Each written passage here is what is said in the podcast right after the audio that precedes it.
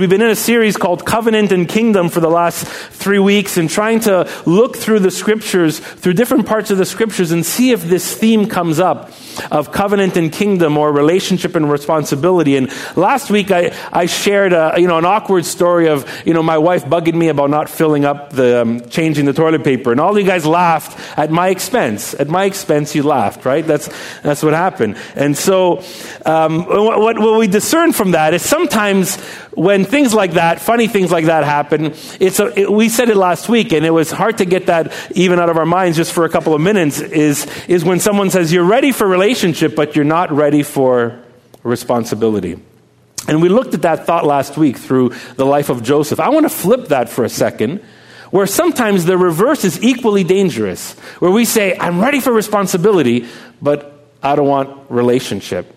And we've seen this happen in our lives uh, in different ways. We've, ways. We've seen it at work, we've seen it at home, we've seen it in the church, where sometimes responsibility is desired, like a platform. Or maybe desired, like, this looks good if I have this responsibility. Or this relationship will make me look good or give me some kind of status. But responsibility without relationship can also be dangerous. Maybe you've worked um, with a manager that has the title, but commands little respect because they don't have a relationship or pursue relationship in a healthy way in their workplace. Maybe you've seen uh, someone uh, desire the blessing of relationship, like maybe you know someone wanting um, a relationship with someone, and once they have this kind of you know this status, desire the gifts or the attention, which is oh I want to look like I'm in, I'm in this relationship, but I don't really want the relationship. I want the platform. I want the status. Maybe a ministry leader who, who you know, uh, is leading in ministry and stands behind a title but lacks calling. That's responsibility without relationship. As been walking through this biblical story, what I want to get at today is first, week one, we talked about covenant relationship. Week two, we talked about kingdom responsibility. Today, I want to bring those two together uh, relationship and responsibility. And as we've been, we've been walking through it, we've, we've called it covenant relationship and kingdom responsibility. Covenant relationship where God uh, invites us into relationship with him and he's committed to that relationship. And we saw that through the story of abraham. And then kingdom responsibility is where god doesn't just invite us into relationship but he gives us responsibility. He wants to use us to make an impact in the world. And this comes out of this idea of kingdom because god is king and he reigns and rules. And, and the, the values of his kingdom and the vision of his kingdom invites us to be participants in that. And last week we looked at the story of joseph and how god gave him kingdom responsibility to make a difference both in Egypt, in his time period, and in Israel. And today we want to bring those two together in another figure in the Bible, and it's the, it's the person called Moses. And in Moses' life, we want to, we're going to notice how relationship and responsibility come together. These two themes in the scriptures. And how covenant and kingdom is realized in this person's life um, and how that works together. And so we're going to read a portion of scripture, but before we do, here are these two lines I want to just get across and we'll think about. It's this Moses lived in covenant relationship with God, Moses lived out kingdom responsibility for God. So Moses lived in covenant relationship with God, Moses lived out kingdom responsibility for God. We're going to jump into a slice of his life in Exodus chapter 3 if you got your Bibles, you can turn to it. If you don't, don't worry about it. We're going to have it on the screen as well, and you can follow along. And we're going to read uh, a decent chunk of this chapter to give us a sense of, of, um, of how we see these two themes in Moses' life. Let's read from verse 1, chapter 3. Now Moses was tending the flock of Jethro, his father in law, the priest of Midian, and he had led the flock to the far side of the wilderness and came to Horeb, the mountain of God. There, the angel of the Lord appeared to him in flames of fire from within a bush. Moses saw that though the bush was on fire, it did not burn up. So Moses thought, I will go over and see this strange sight, why the bush does not burn up. When the Lord saw that he had gone over to look, God called to him from within the bush, Moses, Moses. And Moses said, Here I am. Do not come any closer, God said. Take off your sandals, for the place where you are standing is holy ground. And then he said, I am the God of your father, the God of Abraham, the God of Isaac, the God of Jacob. And at this, Moses hid his face because he was afraid to look at God. And the Lord said, I have indeed seen the misery on my people in Egypt. I have heard them crying out because of their slave drivers, and I am concerned about their suffering. So I have come down to rescue them from the land of the Egyptians, to bring them up out of that land into a good and spacious land, a land flowing with milk and honey, the home of the Canaanites, Hittites, Amorites, Perizzites, Hivites, and Jebusites. And now the cry of the Israelites has reached me, and I've seen the way the Egyptians are oppressing them. So now, go. I'm sending you to Pharaoh to bring my people, the Israelites, out of Egypt. But Moses said to God, Who am I that I should go to Pharaoh and bring the Israelites out of Egypt? And God said, I will be with you. And this will be the sign to you that it is I who have sent you. When you have brought the people out of Egypt, you will worship God on this mountain. Moses said to God, But suppose I go to the Israelites and say to them, The God of your fathers has sent me to you. And they ask me, Well, what's his name? Then what shall I tell them? And God said to Moses, I am who I am. This is what you are to say to the Israelites I am has sent me to you. And God also said to Moses, Say to the Israelites, The Lord, the God of your fathers, the God of Abraham, the God of Isaac, and the God of Jacob, has sent me to you. This is my name forever, and the name you shall call me from generation to generation. Go, assemble the elders of Israel, and say to them, The Lord, the God of your fathers, the God of Abraham, Isaac, and Jacob, appeared to me and said, I've watched over you and have seen what has been done to you in Egypt, and I have promised to bring you up out of your misery in Egypt and into the land of the Canaanites, Hittites, Amorites, Perizzites, Hivites, and Jebusites, a land flowing with milk and honey. The elders of Israel will listen to you. Then you and the elders that are to go to the king of Egypt and say to him, The Lord, the God of the Hebrews, has met with us let us take a three day journey into the wilderness to offer sacrifices to the Lord. But I know that the king of Egypt will not let you go unless a mighty hand compels him. So I will stretch out my hand and strike the Egyptians with all the wonders that I will perform among them. And after that, he will let you go. Let's just pause a moment and pray. God, thank you that we can come here together and we can open up your story we can open up the scriptures together. We can pause and listen for your voice through this. Thank you, God, that we're here and we've come and worshiped together and celebrated. Or maybe some have come exploring to discover who you are. God, we just pray that in these next few moments, um, you would intersect our hearts and our lives. We know that you long to because we know you love us and you have already reached out to us. May we see um, your hand at work and respond. In Jesus' name, amen.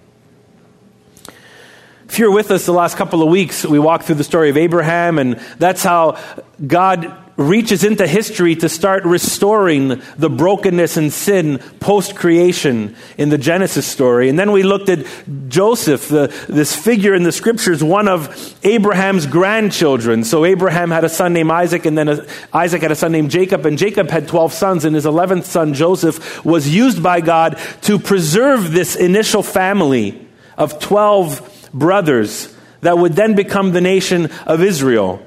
But here in Exodus 3, I mean, Israel's already a lot of people.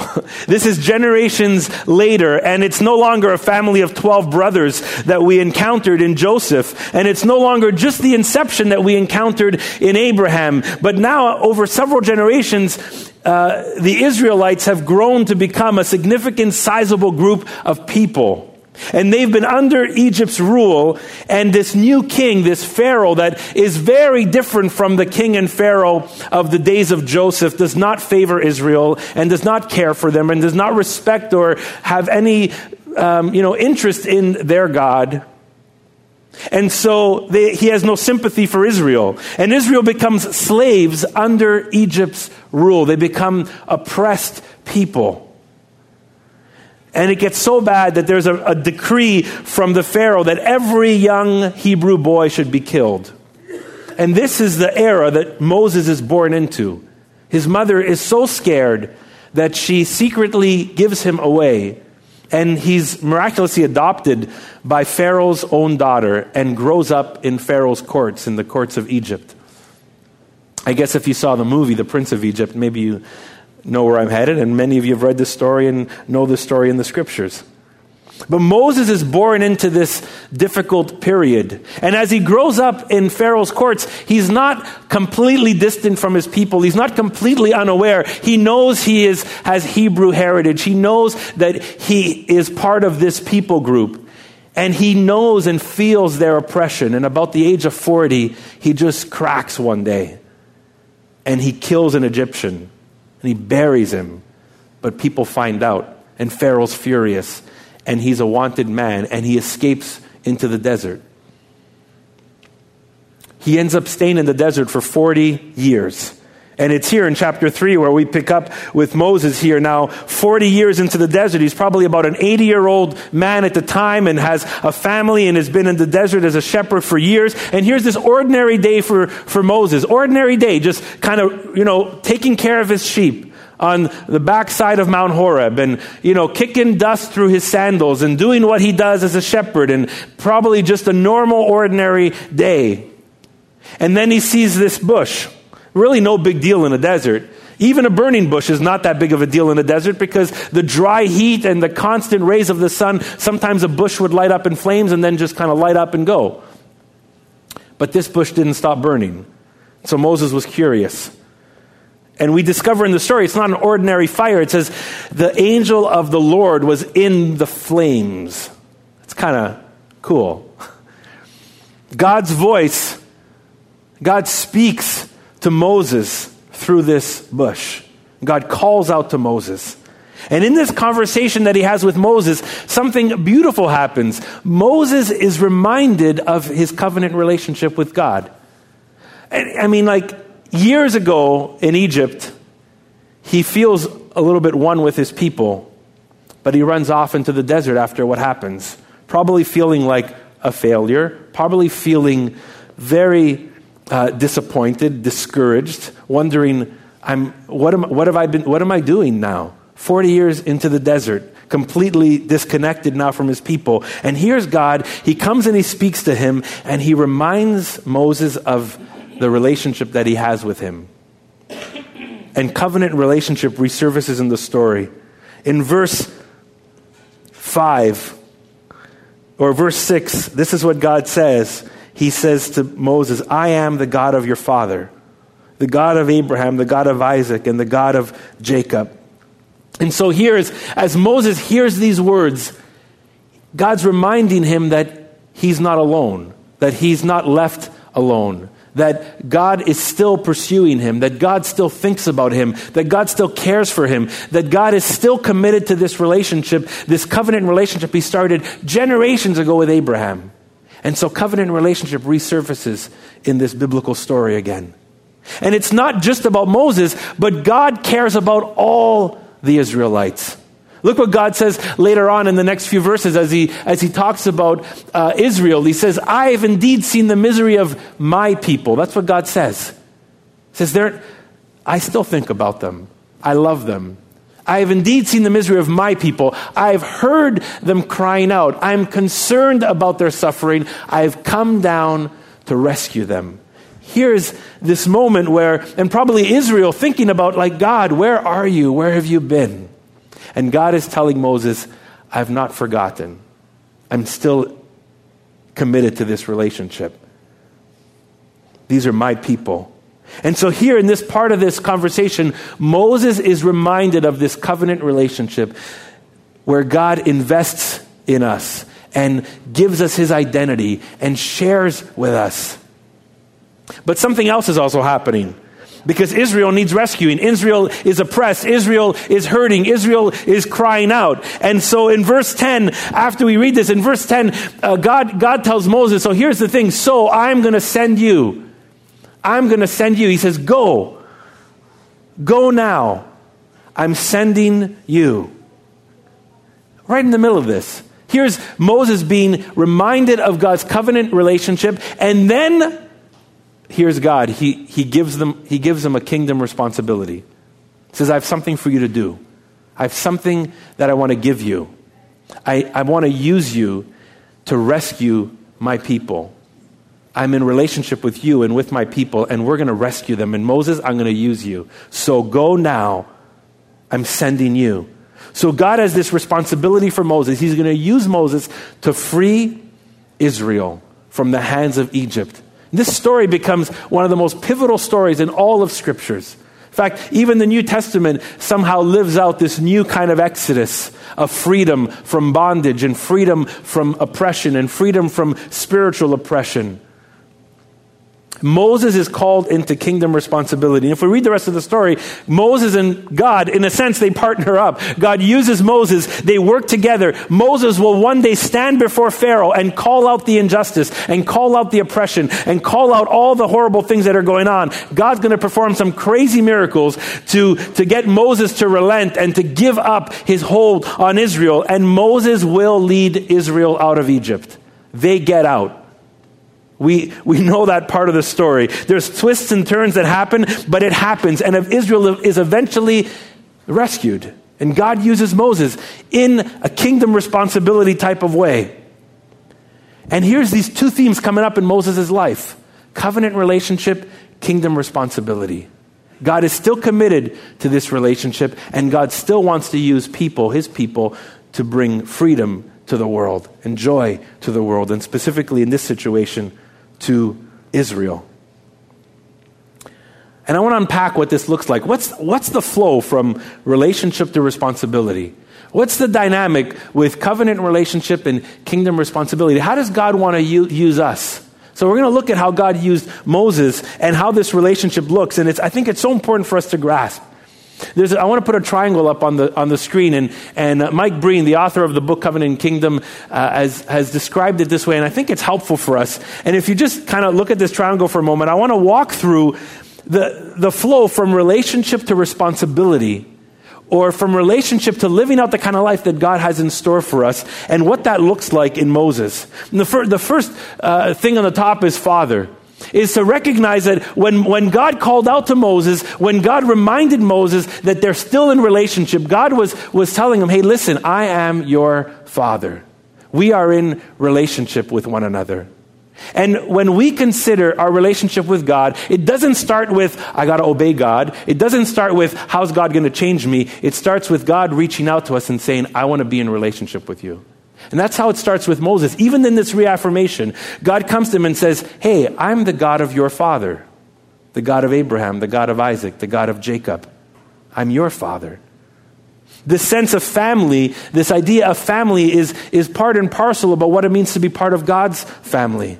And so we have this initial part of, of relationship as God is our Father. But then it goes to this next section. It's the section of identity. And we looked at this through Abraham. God gave Abraham and Sarah his identity. They shared God's identity. They had this new identity in life, this new sense of, I know who I am. I know what I'm called to be. I know that I have this committed relationship with the God of the universe and, and this new identity that, that Abraham and Sarah had, and then others that followed them, God always wanted to instill his identity in us. And identity makes sure that Moses understands his own identity. See, Moses is living 40 whole years, probably thinking of that failure 40 years earlier. When Moses hides his faith, his face from God, in this holy moment where, where, where God says, Take off your sandals, this is holy ground. Moses hides his face. Obviously, it's a holy moment, but there's probably also other things going on in here. It's like, God, I failed 40 years ago. God, what I did to that Egyptian. God, why did I erupt like that? God, I mean, what are you even talking to me for? It's 40 years. You, why? And God reaches out to Moses and says, Moses, your identity is not in your failure. Your identity is not in what happened 40 years ago. Your identity is, me, is in me. And God instills this sense of identity. And then he tells Moses, You're not alone. I will be with you. You're not on your own. This is not, you're not going to be isolated. And his identity gets shaped up again and firmed up into this covenant relationship with God. not just his past, not just his experience, not just even that ordinary day with his feet kicking the sand as a shepherd. There's this sense of identity. And that's what God wants to do in us. In our, the flow of relationship towards responsibility always needs to go this way from father, a father relationship with God, to this sense of identity. But then God calls Moses. He says, Now, Moses, you go. I'm sending you to go before Pharaoh. So God calls Moses, he sends Moses, he assures Moses, he says, I will be with you. And it takes Moses a while to like agree. Ta- if we keep reading the story, there's hiccups along the way. He, he, he's, he's not confident about his own capacity, his own gifts. He says, I can't really speak well. Why do you want to use me? God brings in his brother Aaron. There's a whole bunch of things in the storyline, but God does use Moses, and Moses does say yes. Moses obeys. And obedience isn't merely a duty, it flows out of relationship. And so here's this this is this is the sense here, but here's so we get father identity and Moses comes to this point of obedience.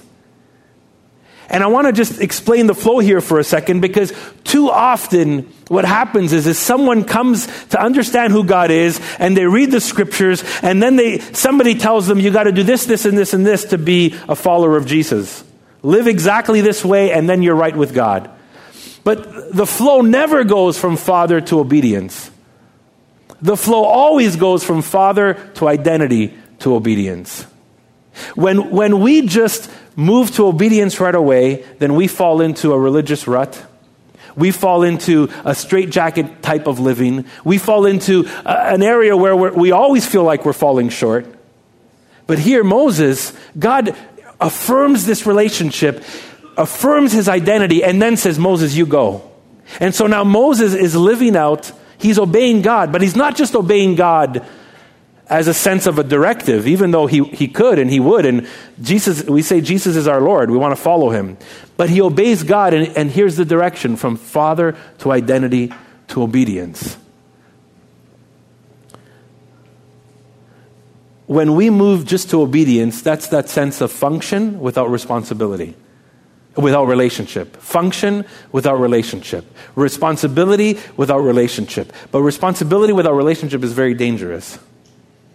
It's dangerous in work relationships, it's dangerous in marriage, it's dangerous in your faith. God wants us to live out relationship and identity, and then obedience becomes the overflow of this. Just pause for a second. Think about this. Later on, when Israel's out of Egypt and they need to really be a nation on their own, God gives them the Ten Commandments. He gives them the law. And when you look through the law, it's, you look through the Ten Commandments, you see about half of it is how they relate to God, and about half of it is how they relate to each other. How, how will they love God with all their heart, soul, mind, and strength, and how will they love their neighbor and each other? And, and, and it's, a, it's a wonderful thing, the, the Ten Commandments, because it, it gives them a framework on how to be a people and how to be God's people. It, it, it gives them uh, some boundaries and frameworks that fuel their relationship with God and fuel their relationship with each other. And it nurtured Israel's love for God and Israel's love for neighbor. But what went on over centuries and centuries and centuries is that that law became not just a framework, it became like a prison or a straitjacket. And so, where initially it was, this is how you can live, this is how you can grow in love with me, your Heavenly Father, and with others, your neighbor, then it turned into a whole bunch of other added rules and regulations. And this beautiful thing that became a framework for Israel, eventually they turned it into a straitjacket. And they went from father to obedience. They lost identity. And that can happen in so many different ways. It can happen in a marriage where you serve out of responsibility, not out of relationship. And then you're not serving out of a shared identity. It can happen in so many other ways, but it happens in our faith. We must move from father to identity to obedience.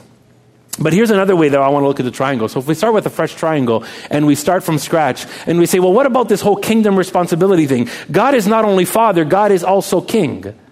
He's, he is the Holy One in the relationship. He is still the greater entity in, in a relationship between God and humanity. And so God is king, and even when he approaches Moses, there's still the sense of holy ground. God is still above and beyond Moses in this relationship. But Moses is under the king's rule in a loving way, but he's saying, God, God is king. And this king has an assignment for him. And this king says, Go, I'm sending you now to Pharaoh. So he calls him and he sends him and he gives him this authority. He promises, I will be with you and don't worry, I will act on your behalf. I will be with you and I will be present and I will demonstrate my power. So, so God is king and God is giving him authority. And then when Moses stands before Pharaoh, God's power is at work. God's power is at work. When, when Moses stands before Pharaoh's throne and speaks to him, if you could imagine the Egyptian world and the Egyptian mind frame, probably all the pantheon of gods of Egypt were behind Pharaoh. I mean, in imagery, right? And here's Moses standing and looking at Pharaoh. And as he looks at Pharaoh, and Pharaoh's standing there, all behind Pharaoh is this pantheon of gods, the gods that the Egyptians serve.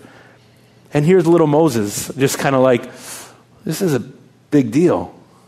But he stands in God's authority, with God's power, in front of Pharaoh, standing against the injustices, against the false gods, against the oppression. And God comes in in certain intervals and shows his power.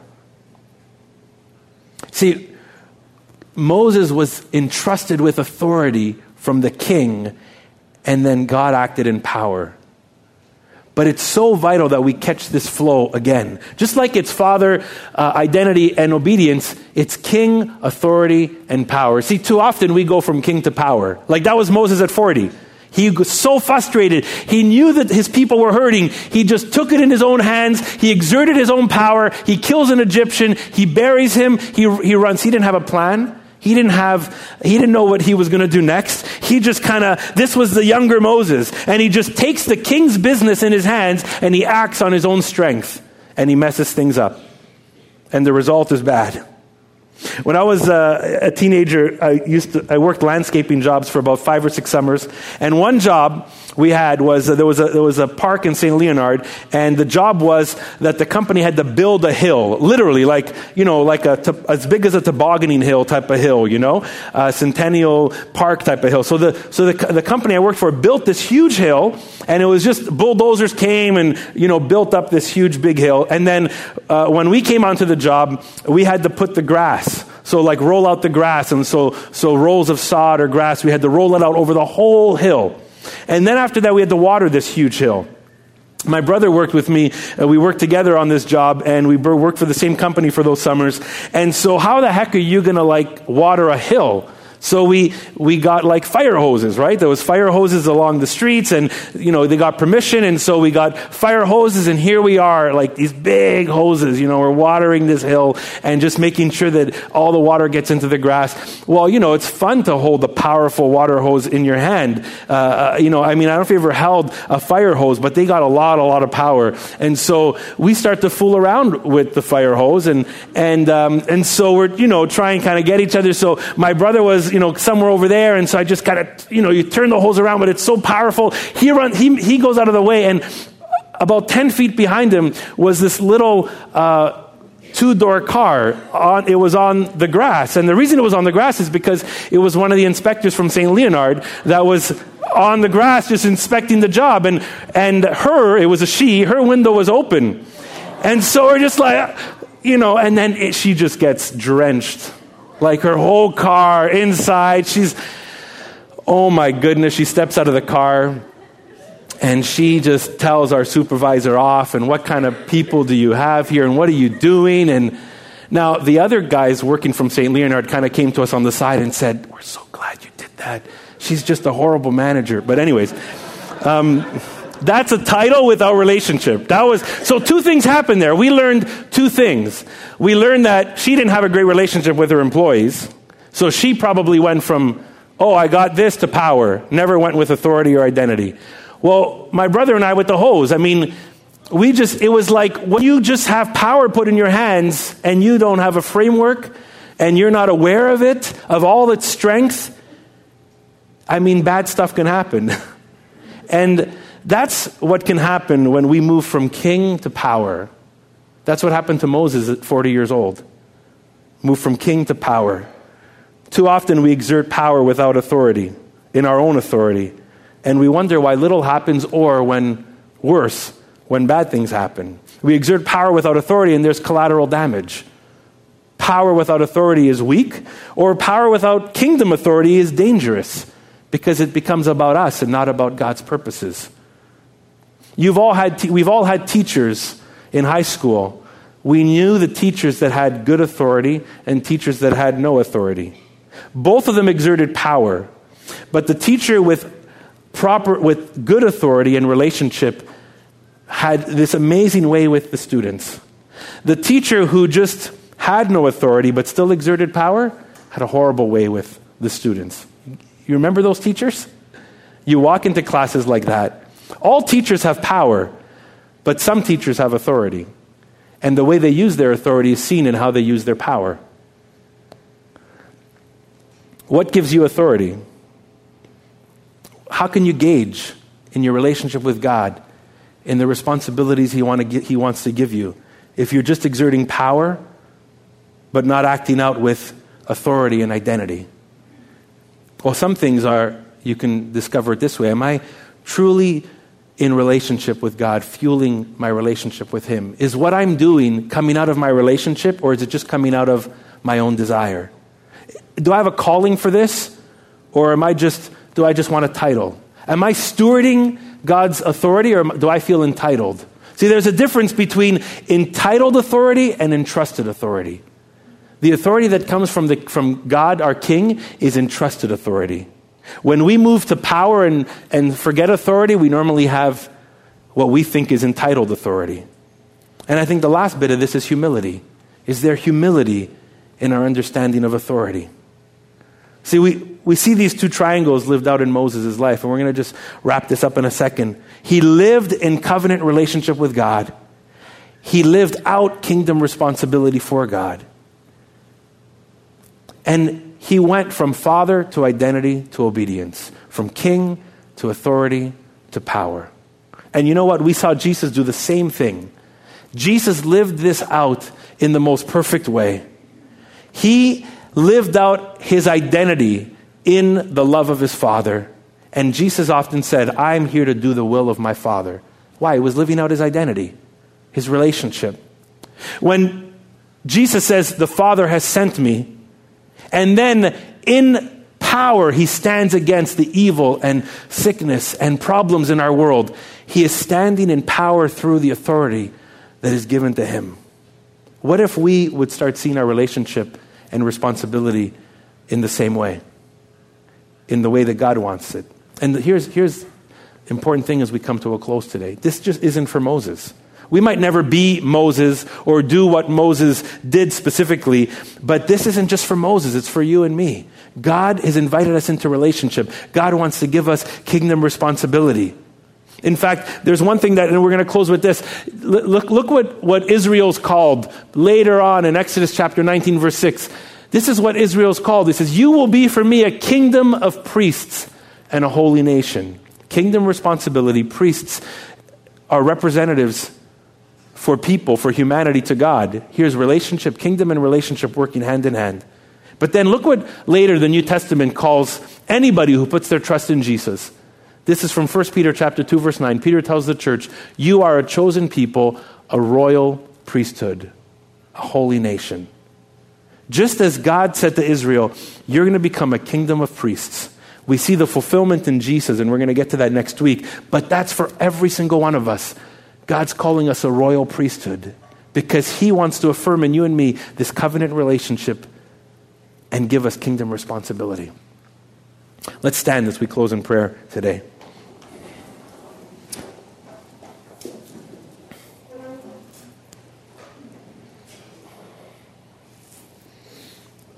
Uh, maybe you're, you're here today and you're just exploring what faith is and you're wondering, wow, how do I even start to comprehend some of this or start to explore bits and pieces of this. And I'd encourage you to just track with us over the next few weeks as we next week move into the story of Jesus and track these themes into his life. And I, I believe they're going to draw you into understanding more and more what it, who Jesus is and um, how much through Christ God is inviting you into relationship with him. And if that's you this morning, I just invite you to keep exploring and keep being open to God.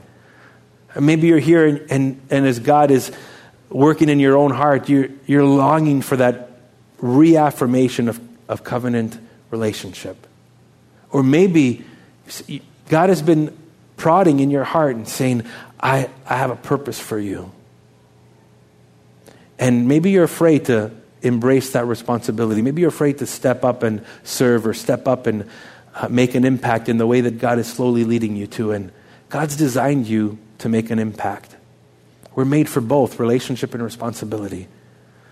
And so I encourage you to just to keep open to God and allow him to work in your heart and to take those little risky steps towards what he's leading to you, what he's leading you to, what he's leading you to try and explore, where he's leading you to serve. And keep fueling the relationship along the way. Let's pray. Father, we thank you for this amazing example in Moses where these two themes of Scripture, covenant relationship and kingdom responsibility, come hand in hand. God, we thank you that on an ordinary day off the side of Mount Horeb, after years and years of ordinary days, over 10,000 days that were ordinary for Moses over 40 years, you interrupted his day. You affirmed maybe in a moment where he was lacking belief, that you were still committed to him, that you're that the, the covenant relationship that you initiated with Abraham and you offered to humanity was he was still was still there for him. God, I thank you that even in that moment, um, with all the, the fear and maybe even sense of failure in Moses' heart. God, that he recognized your call. And slowly, even tripping up on the way, slowly made his way towards saying yes fully. And he saw you at work in such an amazing way. God, I don't know how you want to use each and every one of us this week. I'm not sure how you will use us all in the fullness of your kingdom, God. But God, I pray that we would pursue you as Father, worship you as King. God, that we would hear your voice affirming our identity in you. That we would understand the authority you give us as a gift, not entitled. God, and then may we live out the life that you're calling us to in obedience to you with the power that you have in store. So, Lord, we want to see you at work. Even this week, in our jobs, at home, in our neighborhoods, we long to see you at work. God, may we not skip the steps of identity and authority. May we move through them and then just be so expectant of what you're going to do in and through us and around us. God, we pray this in Jesus' name. Amen.